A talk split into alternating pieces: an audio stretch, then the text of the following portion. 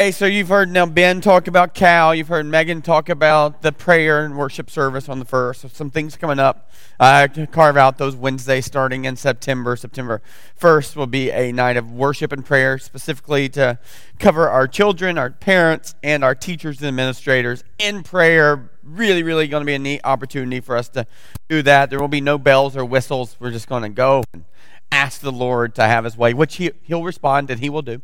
So that's on the 1st. The 8th, we start Cal. You can start signing up to volunteer for that. It needs about 42 people a week to be able to do that well. There's a board out front. You can do that, or you can sign up online to serve. clcfamily.church/Cal. But what's right in front of us today, in fact, as we're talking right now, the freshmen are moving in at Lincoln University. So in the past, we've had the great, great privilege of going over there and helping them move in all the freshmen and loving the families, supporting them, and helping them get those refrigerators and couches and futons up 3 flights of stairs, right? Really, really a neat opportunity for us. In the past, it's been on Saturdays. This year, it's on Sunday. Last year, we didn't get to do it because of COVID, but we get the opportunity. They reached out last week and said, hey, we could really use some help. We said, okay. And so starting today, after the church service, if you're listening to this in the morning, we challenge you and encourage you to head on over there and help. And whether or not you got a good back, it can carry stuff. Great. Could really use your help, or you don't want to go over there and greet and help by hand out keys. Any of those things are really, really helpful. And as Lincoln told us this past week, they are grateful for any help that they can get. So if you want to head right over there, they've been moving in for a while. Our friends at Redemption Community Church, you may not know this, but a couple of weeks ago, we kind of started partnering with this really great church out of Oxford called Redemption Community Church. They met in a school with COVID. They were no longer able to meet in a school, and so they were meeting in a basement of a church in Peach Bottom, and we happen to have a whole other church building. So on Sunday evenings, they meet over at NLPC. Great group of folks. We're partnering with them. They're going over to Lincoln this morning. They're moving folks in right now because they don't have church in the morning, and we're going to go meet them over there and help. So today, 11 o'clock, go help if you can. We would challenge you to wear a CLC shirt. If you don't have one, right out in the lobby when you head out, grab one of those if you want to. No pressure, but they're free for you to have. And Lincoln does have inside their buildings a mask requirement. Okay? And so because we're good neighbors, want to love them well, we just would ask you, if you're in those buildings, just be prepared to put on a mask. If you don't have any masks anymore, you've thrown them away, understand that as well. Inside the chapel where you pull up, you can get a mask, okay? So if you want more information about where you're going, what to do, clcfamily.church/news, news, just go straight to the news page, and there you will be able to click on everything you need to know about Lincoln University. It'll give you a map and all those things. But there's not very much you need to know other than we're going to show up and say, how can we help? And then respond with what their needs are, right? And so when you go over to Lincoln University, tell the folks at the guard shack that you are here to serve and help, and they will send you on your way to go park at the chapel. Now, the way that you do that, when you pull in, you hang a left. You take the left, and you're going to meander through some parking lots on a road, and then you'll see kind of a construction zone and some fences. They're doing a lot of work over there, and you're going to keep on heading that way, and then you'll get almost to a building, and you will see a one-way that kind of wraps around the building, and you're going to take that, right?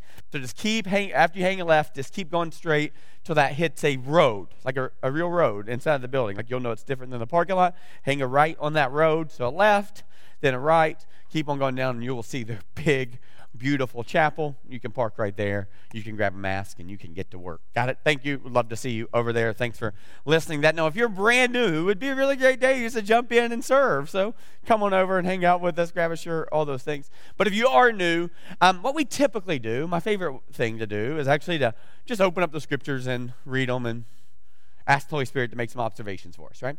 So typically what we've been doing for now more than a year is we've just been going through a book of the Bible, and we've been going through this book called the Gospel of Luke. Now, what you're going to see is this Better series, which each and every week we're going to help you, help us make some decisions to take whatever that next step is for us and trusting God in his kingdom. But that's kind of the sub-series of a bigger series I told you called the Gospel of Luke. And so if you're brand new with us, been with us for a long time, quick reminder, the Gospel of Luke was written by a real person. His name was Luke. This is really, really important. This isn't folklore, myth, or legend. This guy, Luke, he had a mom and daddy. He was born into this world. He was well educated and became a doctor. He was a scientist. He was a doctor. Brilliant, brilliant man, we can assume based on his writings in the scripture, empowered by the Holy Spirit. And so Luke was a doctor who was hired by this guy named Theophilus, another real person in human history. And Theophilus, we believe, was a Roman official. So you know how we were just singing that song, King of my heart, King of my heart, King of my heart, right? Talking about Jesus. Well, Theophilus, in this strange way, had to declare a different king was the king of his heart. It was Caesar. But here's the problem.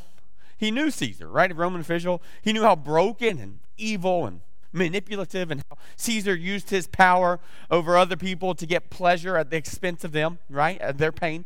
And so this guy, Theophilus, is probably a guy who has a good life, affluent, influence, but he's having to say that this guy Caesar is Lord, King of his heart. And Theophilus started to notice that there was this group. They were called Christians, which was a pejorative. It wasn't a nice name. Called little Christians, tiny Jesuses, that were running around and declaring that Caesar isn't Lord, but that this guy Jesus was. And so Theophilus is kind of in this crossroads of whether or not he's going to continue to sell his soul to Caesar, or if, like you and I are wondering, if there's something more to this world than just affluence and influence, fame and security. And so he's now wondering if he should trust in this guy named Jesus. At this point, Jesus has declared he's God, declared he is king of the world, declared that he brought his kingdom of God, kingdom of heaven, to earth, and he gets murdered for it. But what's crazy is he gets murdered, then he comes back to life. So and he kind of releases the movement of the kingdom of heaven to earth to his little bitty Christians, little bitty followers, right? And so these guys are declaring Jesus is Lord, and as they're declaring it, they're getting brutally beaten and punished and murdered for it. But every time that happens, more and more people kind of pipe up and go, I'm a Christ follower too, right? And so Theophilus was so confused because these guys are literally, these Christians are losing their life, and he's going, is there more to this world? And so as a guy who needs to stay in his government position, keep paying his mortgage, whatever those things are, he takes some of his money and he hires this guy literally to go and investigate these claims.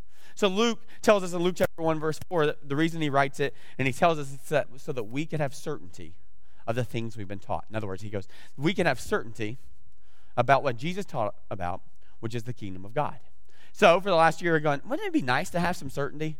And particularly, wouldn't it be nice to have some certainty about, is this world just going to be broken forever?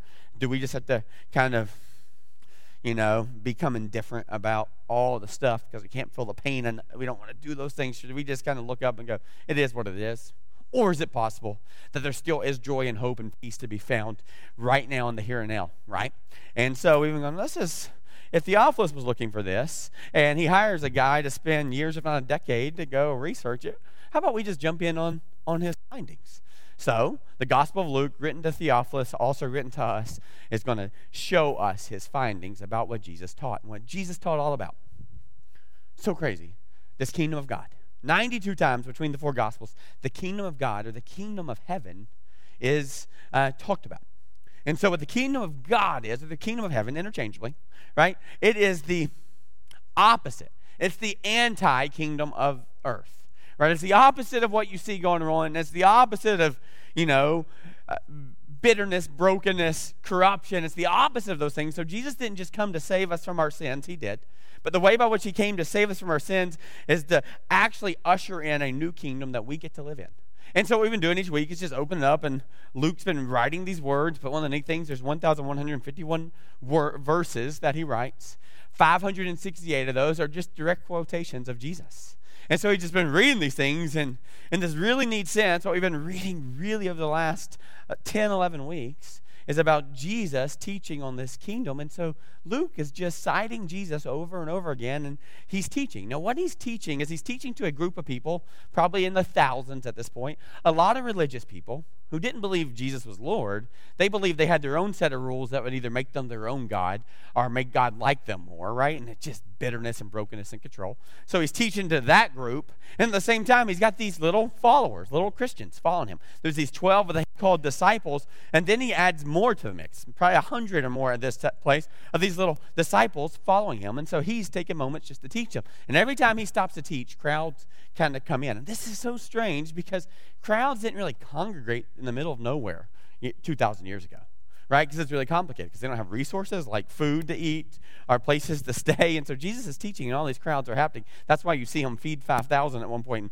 and plus their families, and feed 4,000 at one point plus their families, right? Because there just weren't this many resources. So this huge crowd is there. And so Jesus is kind of teaching to both groups. One of the things we say around here is if you want to build a bridge, you have to have footings on both sides of the ravine, right? If we want to build a bridge with Lincoln, we got to have footings at Lincoln University. And so Jesus has this footing where he's communicating to the religious people, and this footing where he's communicating to these folks who are going, I am done with religion. I'm done with my performance. I want to trust God fully. I want to trust you fully, Jesus. And so he's going back and forth in this conversation. And what he's most recently been teaching on is, again, this kingdom of heaven that we get to participate in. And this is really, really important. I want you to understand this. You're going to learn a new word today, and that's why it's down here at the bottom. It's okay if you're like, I don't do this stuff. It's, you know, Ed Stetzer says it this way.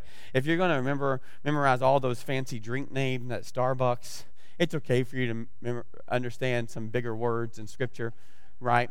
Hey, kids, if you're going to remember all those cheat codes, you know what I'm saying, up, down, left, right, B, plus, that was Contra back in 1987, right, so you can get 100 extra lives. But if we're going to remember those things, it makes sense that we probably hold this as pretty true and kind of focus of this word I want you to understand today is inaugurated eschatology. It's not my word. It's a theological term, and again, it's just a word. It doesn't mean much. It just gives us kind of a framework to think about things. The word inaugurated you know about, because you know about inaugurations, right? So an inauguration is the beginning of something. It's the beginning of a presidency, right? It's kind of the initiation. It's the ignition switch. And so inaugurated just means the start.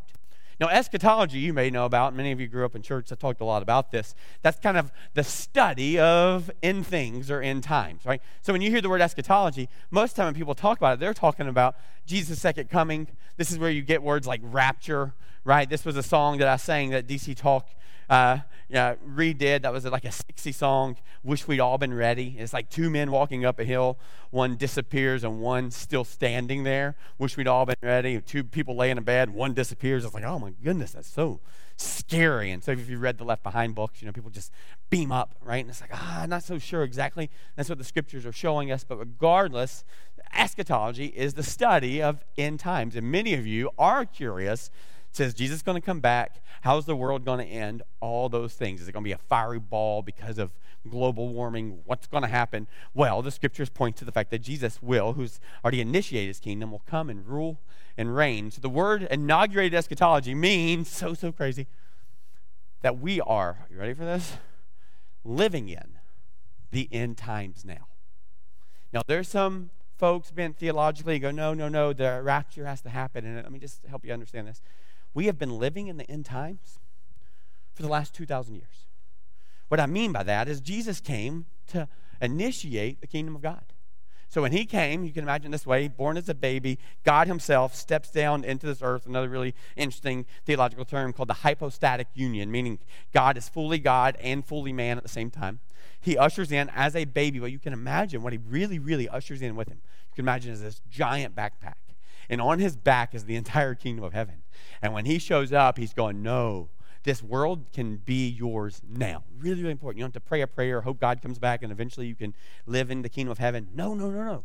This term means that the kingdom of heaven is already available to us. It's a now and later. It's a here's where we are now, but it's going to be fully fulfilled. So it's going, you can live in the kingdom of heaven now. And then Jesus will come back. And as he does, he will rule and reign, and you can live more fully in this perfect world now. So we get to live in the kingdom of heaven, even though there's a steep and stark contrast between the kingdom of heaven and all the brokenness of this world. So you get to be ushered in and invited into it today. Hear me. You can today get to live in the experience of the kingdom of heaven that God has for you. The one that he initiated in the beginning of time where we were with him and things were good. And yet. While we can be excited about that now, we can look forward to a day where it will be held in perfection. So if we're experiencing 50% of the kingdom of heaven now, you can look forward to the day, which is a terrible analogy. But you can look forward to the day when you'll experience it 100%. Got it? So Jesus is going, you can have this now. And this is mind-blowing because so much of the control was in the words of people declaring that something would come later. So this is, if you think about it, like you think about, you know, you had the Mayan date in 2012, you had the Y2K, you have the 2020, you have all these different times where the big billboards come up and tell you that the kingdom of Jesus is coming back, so get ready, right? And so there's been all these dates set out through all time. You got Isaac Newton, brilliant guy, you know, Christian, Christ follower, who loved numbers and tried to figure out all sorts of numbers to determine the date that Jesus would come back. He had a couple that have already passed, so not so certain about this. And Jesus says none of us really know this date, but there are people take all sorts of numbers. You know, 40 divided by 40 plus 2 plus 7 plus 9 means it's going to be in the year 2027. So give us your money, give it all to us, and you'll get in the kingdom of heaven when he comes back, right? Drink the juice, drink the Kool-Aid, whatever it is, you can experience it because he's coming back and he hasn't yet, right? And so there's all sorts of weird stuff about this, but the scriptures are, what we can understand is that Jesus actually brought the kingdom of heaven, and then he double down on how we get to experience him when he gets murdered and when he comes back to life. So we can see kind of the initiation in Jesus' birth, but then we see the ignition of it in Jesus' burial, death, and resurrection, because now we have an idea of what it looks like to live in the kingdom of heaven. There is something that defeats death, the big thing that's been taunting us our entire life. There's something that keeps us separated from life. God and Jesus, through his resurrection, changes all that. So what it means is we get to experience it. So the way that you can think about it is kind of like pregnancy, right? There's something supernatural that happens at conception, right? And by the way, this is going to be a pro-life statement, but this isn't a political statement. This is just a scientific statement, okay? And I believe, I certainly hope at some point we will right this horrific wrong by science. At some point, the more we can see and understand this supernatural moment that happens at conception, that sperm and egg somehow creates life. And we know it's supernatural because many of you have spent years trying, and that hasn't happened. You've moved all the roadblocks and still the pain of this. So there's pain in this conversation about conception, so it gets weird to talk about. And there's pain because some of us have made decisions about aborting a life. And I'm going, look, here's the really beautiful thing in all this. We are all in the same boat. All in the same kind of situation where we are all sinners who have all messed up, and there is grace to be had. So this is not a place where I'm going to point and go, how dare you? Because there's a million places you could point at me and go, how dare you, Josh? So this is all collectively going, man, our world is broken. But if you can imagine it from this sense, it's kind of like conceptions happen. Jesus came and fertilized the kingdom of heaven on earth. You got it? And for the last 2,000 years, it's been like the incubator. You know how you read the what to expect when you're expecting, and you're like, oh, goodness, now my baby's the size of an avocado. Now it's the size of a grapefruit, right? Right? Then now the size of a tiny elephant, right? You know, like what in the world, right? So you got all these things. You got this experience. And so what you can imagine, you can just imagine that this birth of this, bursting forth this kingdom of heaven. Now you also can understand that there's pains, literal pains in the bringing forth this child. So we're in this world where there is literal birth pain. You see the scriptures even point to this. There is pain in this. Why is this kingdom of heaven is bursting forth, right? And so Jesus is declaring this, and he's declaring it to two different sets of people, and they're going, wait, do I trust this? Do I not trust this? What do I do? Is that true? Is that not true? Can I put my hope in that? And he's addressing the religious people and going, it is not your performance that gets you in the kingdom of heaven. So he's going to spend a lot of time with them, afflicting them as they're comfortable, convincing them that their security and comfort is a false security and comfort and control is an illusion. Then some people that are really, really broken and really, really in a ton of affliction, he's going to bring some comfort to them and give them a picture of what the kingdom of heaven looks like in the here and now. So he's teaching to both of these groups. And just last week, we're reading it. This is just Simon. He's just been teaching, I don't know, maybe an hour. I have no idea how long he's been teaching. It's taken us 11 weeks to get through this. Last week, he kind of really, really kind of leaned into some of the things that we struggle with. And he kind of taught on fear and anxiety and worry, and he tells us not to do those things. And you're like, well, it's not that easy, right? Like, I don't mean, it's not like I wake up and go, I just want to have fear and worry and anxiety, and yet we still do. And so Jesus gives us a picture of how we combat that. And he gives us some cute analogies of, ravens and, and then lilies, giving us the idea that we can trust God with even our most basic needs because we're not really in control. And he gives us kind of the big aha. The way that you combat fear and uncertainty is by living in the kingdom of God, setting all your attention on this coming kingdom, right? It has happened. It has been birthed. It has been bursting forth, and it will one day be perfect. But until that happens, I personally can participate in making that kingdom a reality through the Holy Spirit in our lives, in our families, in our world. You got it? And so he's saying, look, I know you're worried about food. I know you're worried about clothing, but here's the thing. Your Father knows you need those things. And if you'll just do this, if you'll just seek the kingdom of God, those things will be added to you. So he's going, it's all in the kingdom of God. And so you heard that last week if you're there, and if not, you get to hear it this week. It's kind of going, okay, I want that. I want to live in the kingdom of heaven. I want to live it. I want my heart to not think about, I want to seek first that. But then life happened. News happened. Catastrophe happened, pain happened. All of a sudden you're going, how in the world did I have this great plan to give my heart to the kingdom of God, and yet this week I have not experienced that. I've actually experienced more stress and more worry. We've been fighting more in our house, right? So how in the world do we do that? And Jesus gives us this crazy illustration of how you and I can live in the kingdom of heaven now, right? He says, so seek first the kingdom of heaven, and all these things will be added unto you. He tells us that, right? And then he tells us how exactly we bring our hearts to the kingdom of heaven, and it is kind of like a, whoa, where'd that come from? And so in Luke chapter 12, verse 34, this is what we ended up with last week, and I just want you to understand this is what he's telling you, and let me just work through how this actually plays out in our life. So Luke 12, 34, Jesus is still just teaching to both religious people and irreligious people. Those who are following him and already left and trying to live in the kingdom of heaven, and those that think that there is no kingdom. All of them he's teaching to, right? So regardless of where you sit in this, you're going, I don't believe in Jesus. I don't believe in the kingdom of heaven. That's fine. He's teaching to you today. Are you going, yep, I live this. I breathe it. I wholeheartedly believe it. That's fine. He's teaching you today, right? And this is what he says. Luke chapter 12, verse 34, he says this. For where your treasure is, there your heart will be also. So just before this, Jesus goes, hey, here's what I want you to do. I want you to sell your possessions, and I want you to give it to the poor. I actually want you to participate in the kingdom of heaven now, meaning in the kingdom of heaven, people aren't hungry. In the kingdom of heaven, people aren't thirsty. In the kingdom of heaven, people aren't alone. Got it? That's what the kingdom of heaven is going to look like. And you can use the things that I've already entrusted to you, your possessions. That word is the same word we get for thesaurus in this, where that treasure is, right? All the things you have. You can use those things now, and you can start using them to participate in the kingdom of heaven. And then he says, the reason he wants us to do that, not because he wants you to be poor, not because he doesn't want you to have things, not because he wants you to live in poverty. That's not what he says, because he says, for, here's what I want you to do, and here's the reason. For where your treasure is, that's where your heart is as well. So this is so profound that he has now drawn not a dotted line, a straight, bold line between our heart. 800 times it's mentioned in the scriptures. Never is it mentioned as an organ. It's mentioned as like the essence of our being. That you can draw a very direct, straight, bold line between your essence, who you are, and the things that you treasure. And see, what we try to do here is so interesting because we go, okay, fine. I'll give God 2% of my money, or I'll write a check and I'll give him 10% of my money, and then, okay, I'll just throw that there and then I'll go live my life how I want to. Or fine. I'll feed that hungry person. I'll see the homeless person. I'll give him $10. Good. I'm done. And you're going, now, God, you see that my heart's there, but then you live your life as though your heart's still not there. And what Jesus is saying is so brilliant. He's going, look, here's the thing. Your treasure and your heart will never be separated. Let me show you. It's like this. It literally is like this, right? Your essence of your being and your treasure, all this stuff. This is just paper in here, sorry. But your treasure, all these things, right? They are tied together. Meaning, this is so, so profound. Wherever your heart goes, your treasure is going to follow it.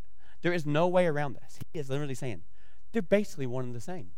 And so what we do is we try to go, okay, God, here's my heart. I'll try to give you my heart. And then we hope that maybe a little bit of that will follow us. And what Jesus is saying here, you really want to get into the kingdom because your heart follows your treasure. Guess how you get your heart to experience the kingdom of heaven?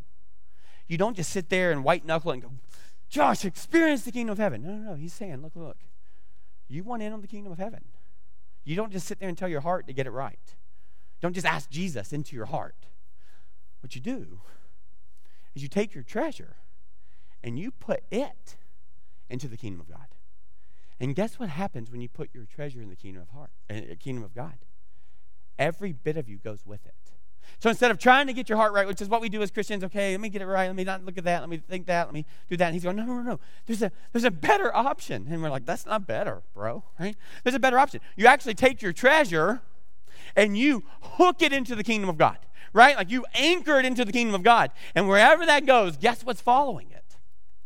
Your heart cannot be separate from your treasure. So he's going, take all your things, do an inventory, all the stuff that you value. Now figure out a way to put that all in the kingdom of heaven. Now hear me, this isn't saying I want you to give 100% to our church. Right? That's not what this message is about. It's going, how do you start surveying all your stuff and going, if God has given that to me, the stuff that I have an inventory of, my treasure, how do I take every single bit of it and point it to and then put it in the kingdom of heaven? And what he's saying is, I promise you, if you will do that, if you will start seeing your stuff as merely a utility, seeing your money as merely a utility to put it into the kingdom of heaven, your heart will be transformed. Your whole heart will be immersed into the kingdom of heaven because it's impossible to separate those. So he's going, you got all this fear and you got all this worry and I'm telling you not to do those things. And you're going, I don't know how to stop fear or worrying. And it's going, no. You don't just tell your heart to stop fearing and worrying. You tell your heart you want to be in the kingdom of heaven. But even that, you go, heart, get in the kingdom of heaven. You still can't do it. He's going, no, the reason being is because your treasure is completely attached to your heart. So you want in on it. You want in on the kingdom of heaven. Then you put your treasure in the kingdom. And I promise you, your heart will follow. I double dare you to put your, with sugar and cherry on top. Not cherry or sugar, they have carbs, but whatever. So, a double dog area to put your whole treasure in, and promise you, you will start to experience the kingdom of heaven. And guess what happens in the kingdom of heaven? Fear and worry cannot exist. And you're going, whoa, that's weird, Josh, because we all know that the kingdom of heaven isn't perfect yet. You even just said it inaugurated eschatology, meaning it started, but it isn't fully fulfilled. So, okay, I can do that, but then the worries of this world and the brokenness of the world, there is evil, Josh. So how in the world do we do that fully? And Jesus so brilliantly, after telling us this crazy principle, heart and treasure go together, he is now going to break into a story. And he's going to talk about how we live in the here and now and the brokenness. Inaugurated eschatology. How do we live in the beginning of the kingdom that he's already given to us when it hasn't been fully realized? So brilliant. Verse 35, this is what he says. Stay dressed. That's important. I would tell you to do that at church. For action, and keep your lamps burning. Okay, so he's going, treasure and heart together. Okay, how do I do that? Okay, he says, let me show you how it looks like to live in the kingdom of heaven now, amidst this chaos in the world. The first thing is stay dressed for action and keep your lamps burning. Some of you know this, and I don't. And I just want to say candidly in this moment, for those of you who have fought in wars, particularly those who have spent time in the last 20 years in Afghanistan and are watching the chaos of this world, I feel your pain, not in the way that you do, and know that you serve so well and valiantly. And we appreciate it, we value it, and we thank you that God is seeing this and working in all of it. He sees the purity of your heart, and he'll show you the kingdom of heaven, even in the middle of this mess right now, okay?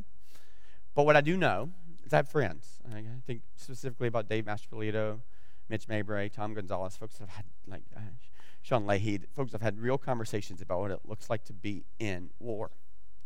And the idea that you sleep with your boots on,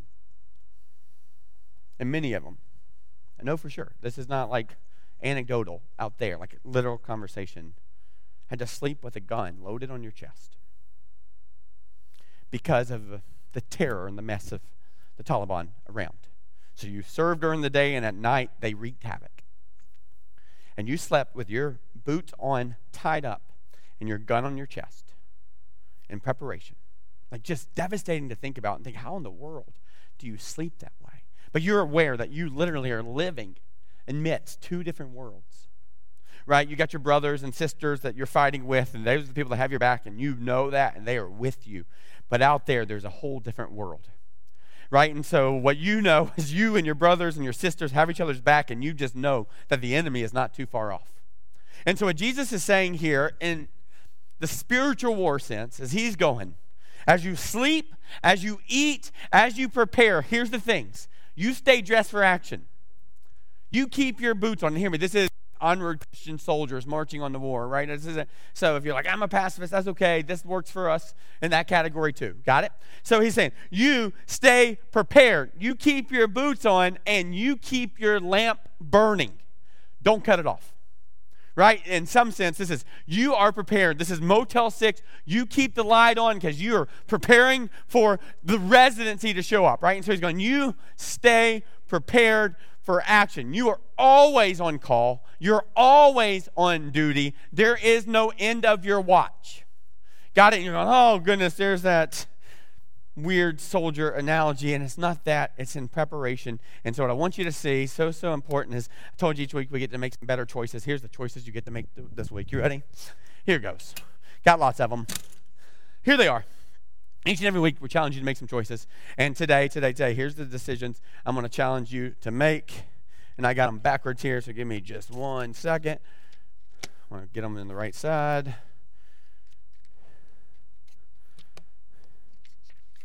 Got these. Very, very excited about them. So, as you can tell here, the left side is the choice I don't want you to make. And this isn't like I'm right-handed, so I'm the better hand. And so for those of you left-handed, sorry, the Lord didn't bless you in that way. But you can pitch a baseball better, whatever. Okay, there we go. So here's the four, right? So this week, here's your choices. This week, you get to choose to no longer be distracted and instead be attentive, meaning you keep the light on, you keep your clothes on, and you are ready to live in the kingdom of heaven. And hear me, this isn't God wants you to go slay the dragons. This is actually, he wants you to live in and experience the kingdom of heaven today, right? So you don't get distracted, and instead you stay attentive, first thing, right? And then it says this, verse 36, and be like the men who are waiting for their master to come home from the wedding feast so that they may open the door to him at once when he comes and knocks. So he's going, okay, now let me give you a parable. Remember, in parable, someone represents us, someone represents Jesus. In this parable, the people that represent us are the servants, are slaves, as some scriptures use for this, that are waiting for their master who went to be at a celebration of a wedding, right? And weddings could last for days to a week, right? So they didn't know exactly when, but he says, you should be like men who are waiting for their master to come home from the wedding. So he's going, okay, now we understand this. Remember, inaugurated eschatology. So Jesus has already established his kingdom, but it will come to the fullest when he comes back, and he's going, what do you do in the between? What do you do when the kingdom of heaven is not fully realized, but you get to live in it? Well, the way that you get to live in it is you are ready and prepared, and you see every single moment as an opportunity to actually participate in the kingdom of heaven. He said, you should be like men who are fully aware that one day Jesus will rule and reign, and his kingdom will be established here on earth. And it will be beautiful and glorious, and you should be prepared for it. You should be looking forward to that day. And he says, here's what that's like. That is like people who are waiting for their master to come and are ready to open the door and invite them in. Right? So you got to be prepared for this. Not in the, I wish we'd all been ready kind of rapture sense, but there is something you can do now. And so the second thing is, here's what happens.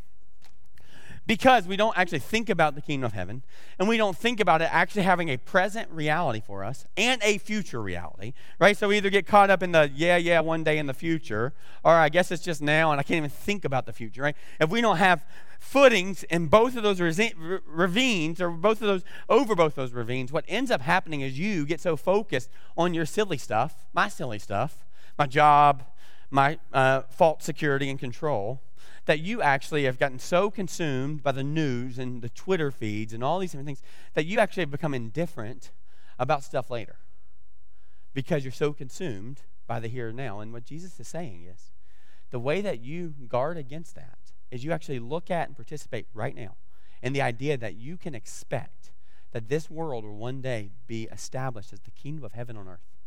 And the best we can realize, for 1,000 years, Jesus will rule and reign here, meaning this earth, these rivers, these plants.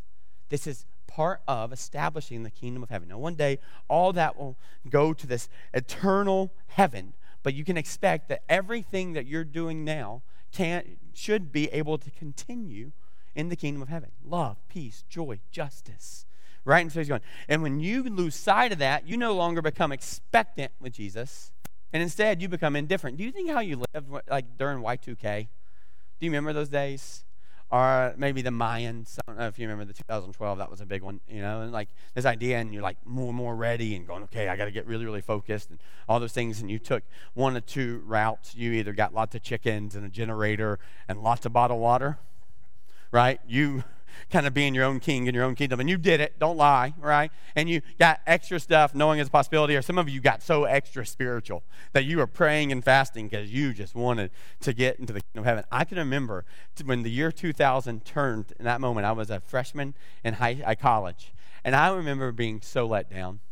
I remember going, "This is it. Whatever it is, it's gonna be awesome." I don't know, you know. And then all of a sudden, it turned. It was like my computer's still working.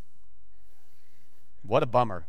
You know, thanks, Dick Clark, for staying with us. You know, and so here's what it is. And so he's going, when you're not expectant, what ends up happening is you become indifferent. And, you know, there's brilliant people. Elie Wiesel and others that will say, the opposite of love is not hate.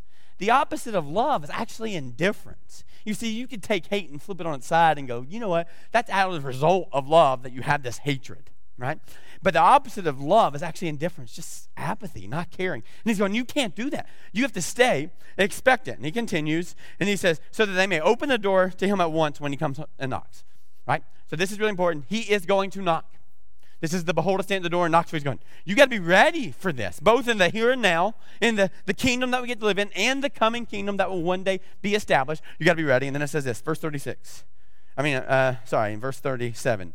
He says this, blessed are those servants. That word literally is so interesting. It literally means happy. We feel uncomfortable about the word happy because we've learned that joy is something that's beyond, you know, circumstances, and happiness is based on what happens, right? But the reality is, in these scriptures, when Jesus gives the Beatitudes, that word literally is blessed is actually just happy because of his benefits. It literally means to be happy because you've received God's benefits, right? So blessed are those servants whom the master finds awake when he comes.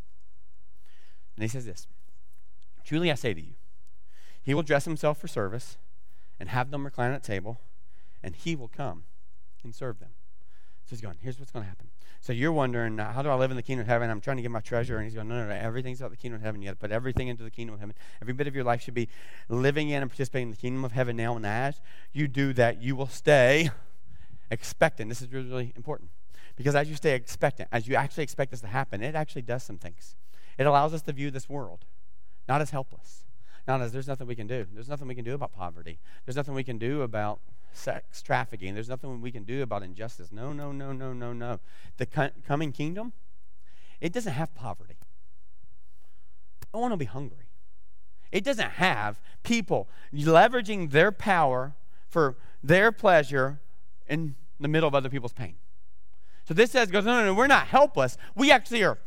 We are participators in this coming kingdom, which means we're not helpless. There's work to be done. And why is there work to be done? Because we are hopeful that one day there will be no more pain, no more tears, and no more sorrow. And we get to work towards that now. And that's what's so interesting. Like for Christ's followers, there is this call to justice seeking, right? Not just social justice. I'm talking about kingdom of heaven justice, right? There's this day that we can go, we got work to do, but the greatest work is we got to meet the needs of others, help them see what the kingdom of heaven looks like here on earth, and then invite them through the work of the Holy Spirit to participate in it. Because the kingdom of heaven is where blessing comes from. So he goes, truly I tell you, he will dress himself and he will recline and he will come and he'll serve them. Like we will have this beautiful partnership. And he continues, says, if he comes in the second watch or in the third and finds them awake, blessed are those servants. So this is Roman language. Second watch would have been kind of that 6 to 9. First watch would be 6 to 9. Second watch would be 9 to 12 p.m. Third watch is 12 to 3. So right there in the middle of the morning. Or fourth would be 3 to 6. These are pretty. So he's going, if he comes in the middle of the night, blessed are those who are prepared. Blessed. And this is really, really interesting because you see some of this language show up in like Revelation 16:15. It says, behold, I'm coming like a thief in the night. Right? So there's language of this Jesus who will return. So he's going, you have to live now like he will return. Well, what if he's not coming back tomorrow? We don't know when he's coming back. He's not telling us to prepare and think about and plan for the exact date. He's going, you live like today is the day that the kingdom of heaven fully manifest itself on this planet, right? And so he continues and he says this, but know this, that if the master of the house had known at what hour the thief was coming, he would not have left the house to be broken into. So this is interesting. So he's just now changed the parable. The original parable is that we're servants, Jesus is master.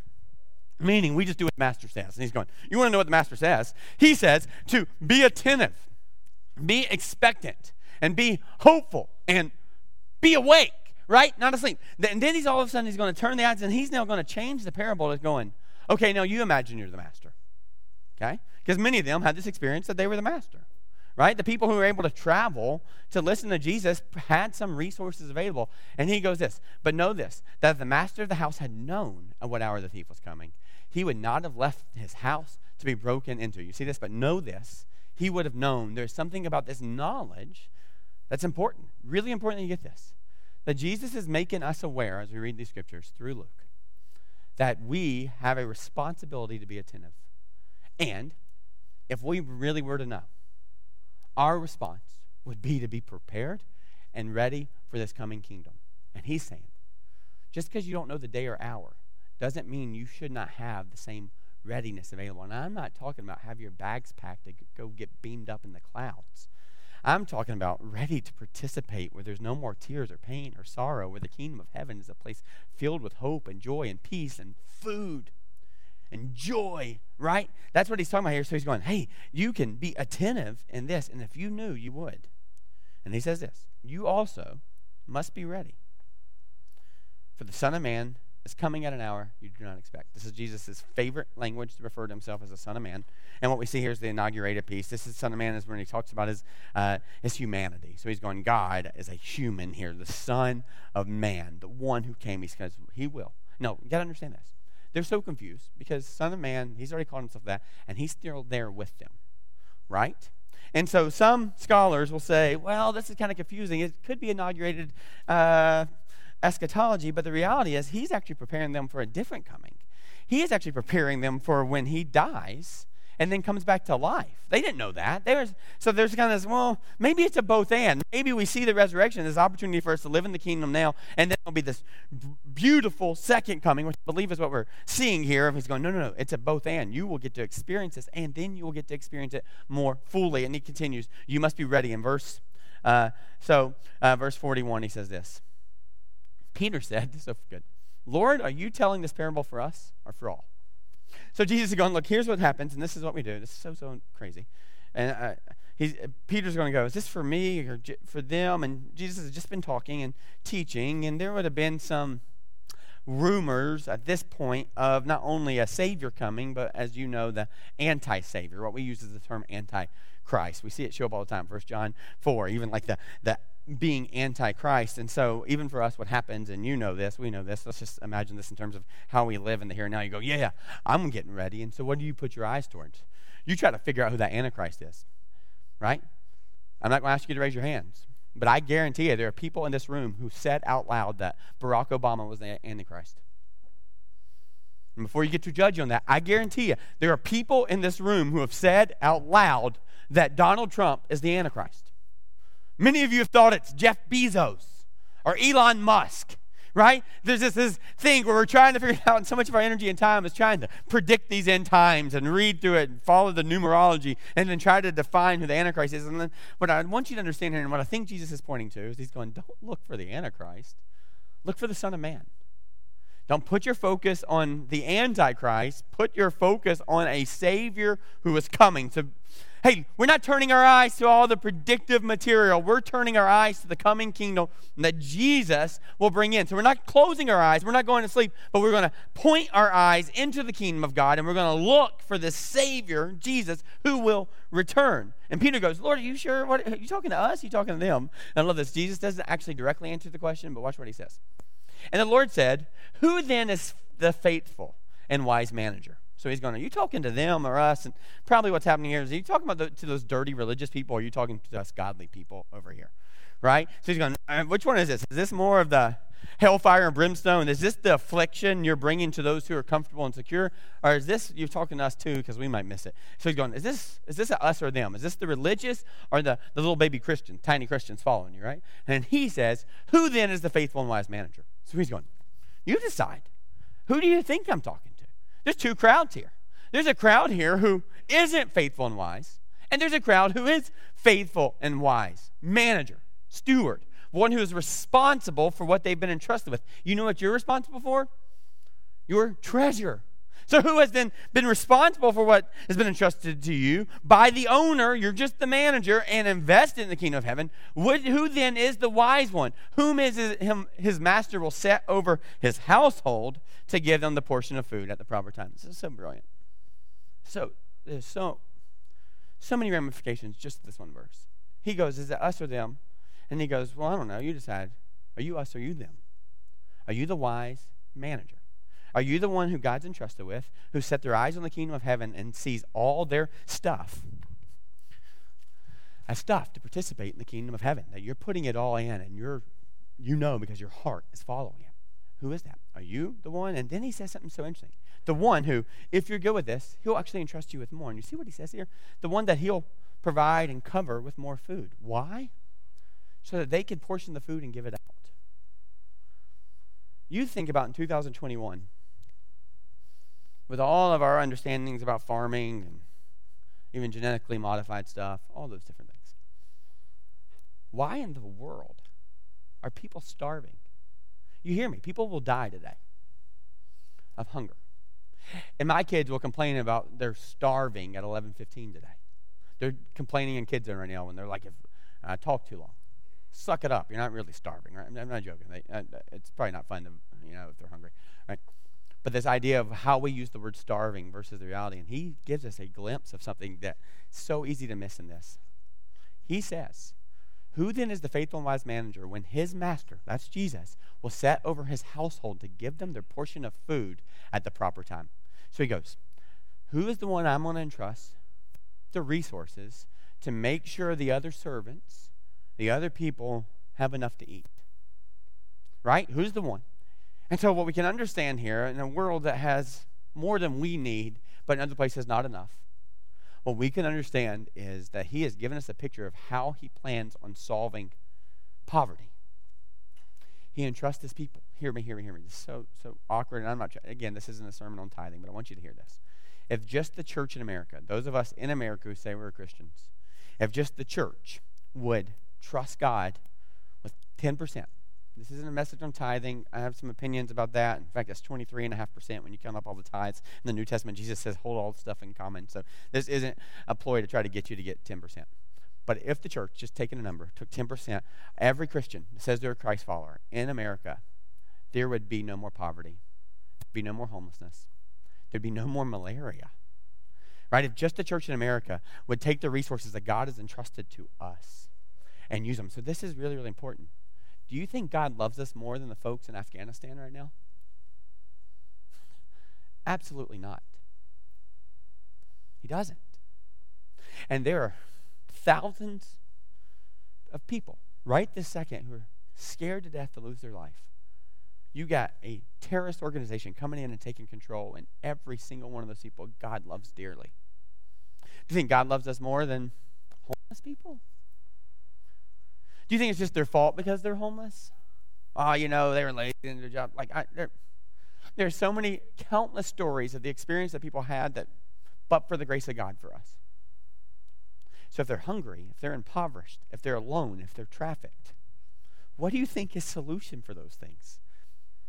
Whom is the master going to set over his household and give them the portion of food at the proper time? Is it possible that the stuff that the master has entrusted you with right this second is to portion out right now just at the proper time? And I'm not talking about running it through the church. I'm just talking about at the proper time. Is that why he's given us those things? And it's going, yeah. And God is telling us, if you will do that, you will have a supernatural renovation heart transplant. And you will see that your investment in his kingdom is far more valuable than the amount of money in your bank account or the square footage in your home. And this isn't a shot at us at being rich or having pleasures. God gave it to you because he wants you to enjoy it and use it. I tell you this all the time. This is not a prosperity gospel. If you do this, God will give you more. says he will entrust us with more, but not for us to enjoy more, but to distribute. So this isn't a prosperity gospel, but it's also not poverty gospel. I tell you over and over again, if I give my kid a bike, I don't want him to look at it and go, well, there's people in Africa that don't have bikes. I can never ride this. No. As a good father, I want him to enjoy those things, but I also want him to see that it's a tool for him to participate in the kingdom of heaven, right? And so he's going at the proper time. And then he continues. And you go, well, how do I do that? And the Lord said, who then is the faithful? Who then is the wise manager whom his master will set over the household? Verse 43. And then he says this, blessed is that servant whom his master will find so doing when he comes. So he's going, you want to live in the kingdom of heaven now? You want to participate before it gets here, before the inauguration, when the coming perfect kingdom comes? You want to do it? The way that you do it is through stewardship. The way that you do it is you see your treasure and you invest it in the kingdom of heaven. That is the way in the scriptures that you do it. And you go, well, how do I specifically do that? Henry Blackaby writes a really beautiful book. I read it, and it was a study, and many of you, I'm talking about, if you've been in a church more than a couple decades, this is a study that you've done. I did it in the mid-90s called Experiencing God. Right, and it says, how do you experience God? And I'm a 14-year-old going, I want to experience it, but I don't really know how. And he says a statement that I think is helpful for all of it. He says, you want to experience God.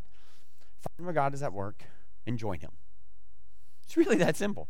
You want to experience God, look around and see where God's at work, find the church, find the organization, and join him. And so I just would say the same thing. You really feel compelled to keep your eyes open and participate in the kingdom of heaven right now with your resources. How do you use your resources to do those things? Well, find where God's at work and invest in that. Find organizations that invest in that. Christine Kane runs a large organization dealing with sex trafficking. Invest in it, right? This is where I'd go. Hey, that's why you should be a part of a local church, because a local church is, through the Holy Spirit, is the solution for the brokenness of the world. And so you find a church that cares about stewardship and that stewards every penny. I would say that's a place like this. And then you start investing your resources in it so that we can do more good for the community. So I just say a double dog dare. If you have no other place to start, just start there. Just start investing the little bit you have, whether that's money, clothes, whatever it is, into the coming kingdom. Find a place, if you have extra clothes, that actually uses those clothes to meet the needs of the community and declare the goodness of the gospel. Not only do we have a church that participates in those things, we have strategic partners. That's why my money goes to this church. That's why I invest. Oh, it's so weird. That's why God's money that he's entrusted to us goes to this church. Sorry about that. And that's why we, our family, leverage that money and invest it to our strategic partners. Right? Urban Promise, Family Promise, Tamani, right? You imagine what it is that you have a heart for. Is it orphans? Is it South America? You can participate in El Centro. Is it right here in the middle of homelessness dealing with it? You can participate in Family Promise. If it's urban environments, you can go participate in Urban Promise. You go, no, I want to do something for kids right here in our community. And I'm going, Lighthouse, it's right here. You can invest your resources and time and your talents there. You can go cook food there and you can participate. And so there are ways that you can invest in all those things. That's why we invest in those. And that, candidly, is why I invest in Compassion International. Little Jesus, I've been providing for now, our family's been providing for 6 years. Why? Because every single penny that they take goes straight to feeding that kid and telling him the gospel and his family. There is not a better $40+ that we spend a month. And you can do that with Compassion International, right? You can do that with Tamani. But you have given resources to portion at the appropriate time to meet the needs of others.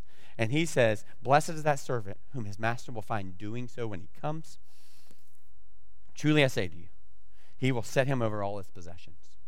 And this is the craziest conundrum. I can't tell you should do it because he'll give you more. But I can tell you, when you do it, he gives you more.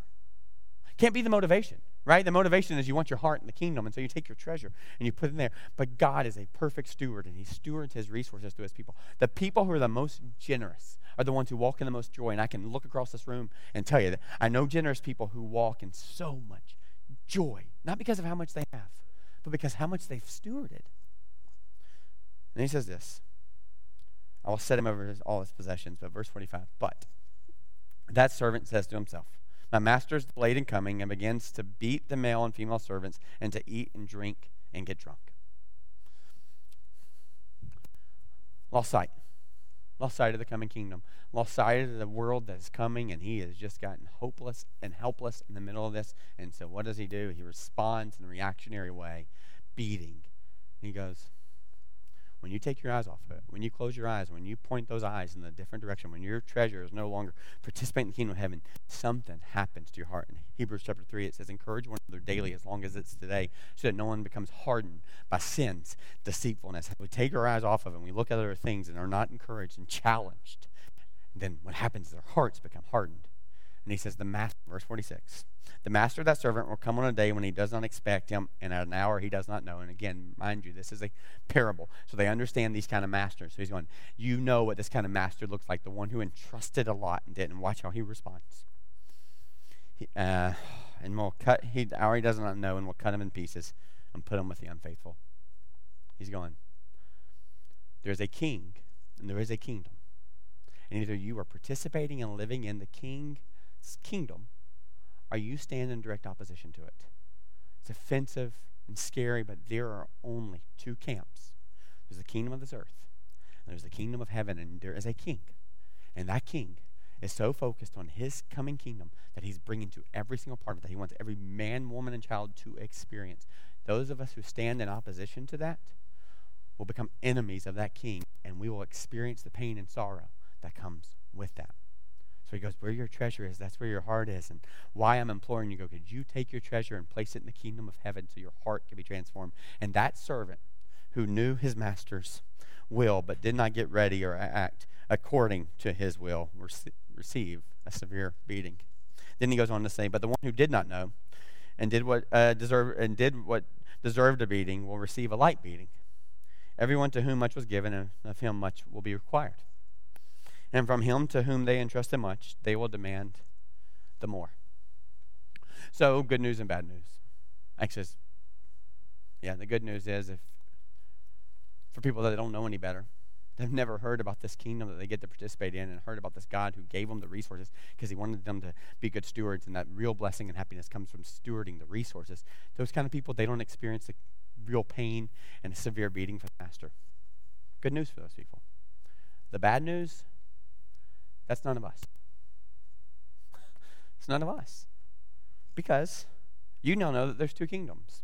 You know that there's a coming kingdom of heaven, and you now have an understanding of why God has blessed us more and given you more comfort and freedom and security than he has to the kids and parents in Afghanistan. Why? Because he believes that the stuff he's given you, he believes that your eyes will be open and you will begin using it to bring the kingdom of heaven to earth. Could you imagine what a church would look like if they did that?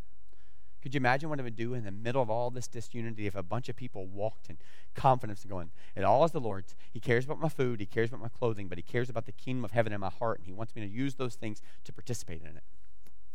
I know this is hard, and I know this is tough, but I promise you, when you experience this, when you experience the blessedness and the joy that comes from trusting God, I promise you, you will not regret any of this. So, how do we challenge one another? How do we hold each other accountable? How do we enjoy the blessings that God has given us and see our resources as ways to transform our heart by participating in the coming kingdom?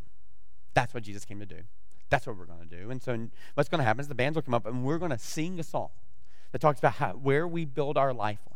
How we build our life, and it's not on our resumes, it's not on our families, it's not on our house, it's not on our plans. We build our house on the King who is reigning and will reign. We build it on the King because he is good.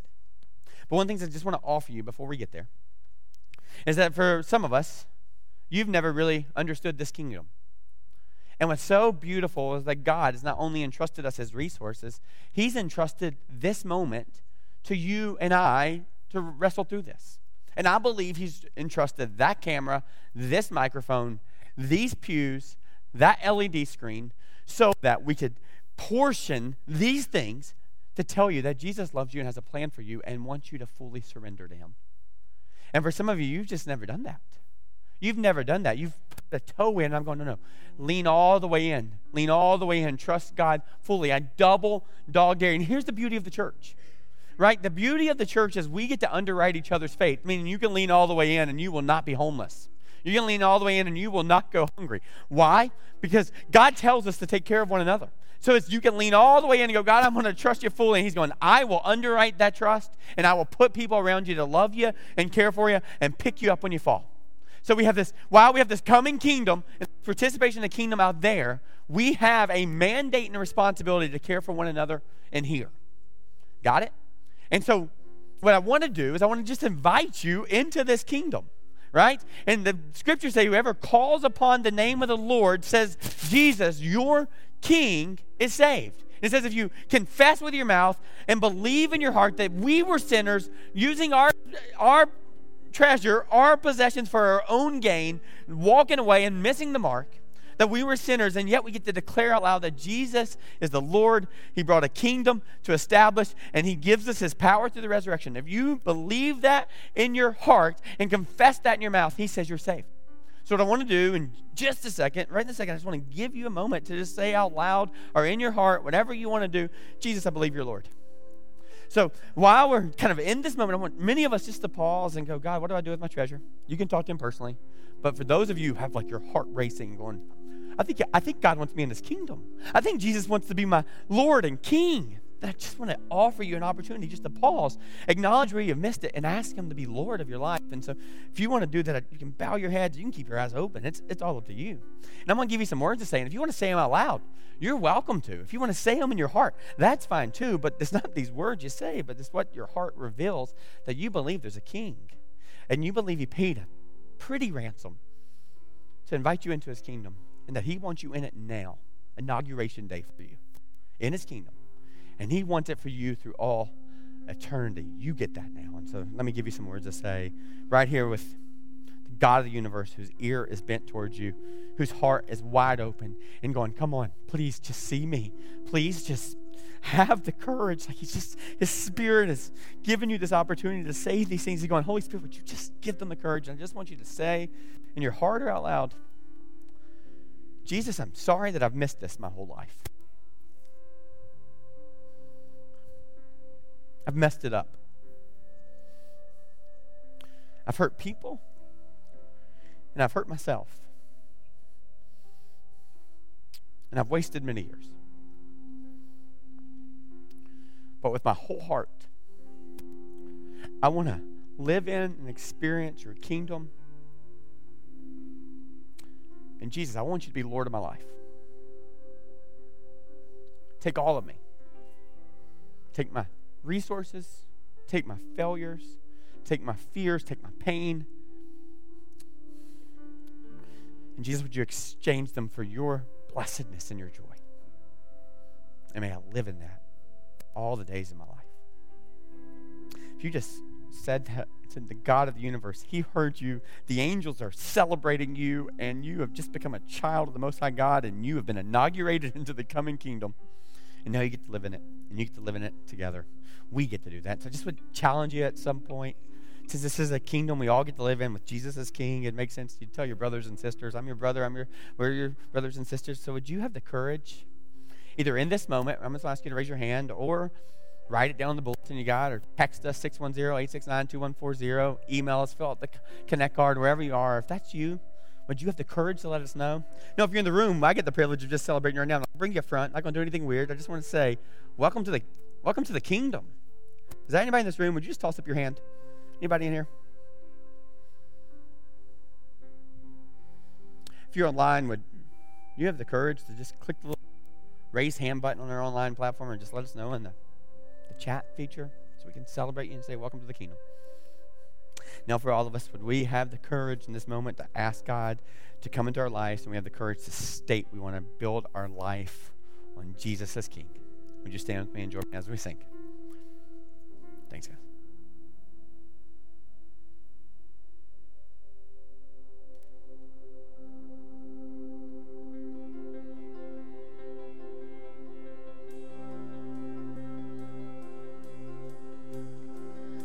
Worthy of every song we could ever sing.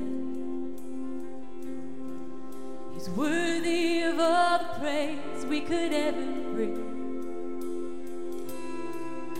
Worthy of every breath we could ever breathe. We live for you, Jesus. Jesus, the name above every other name.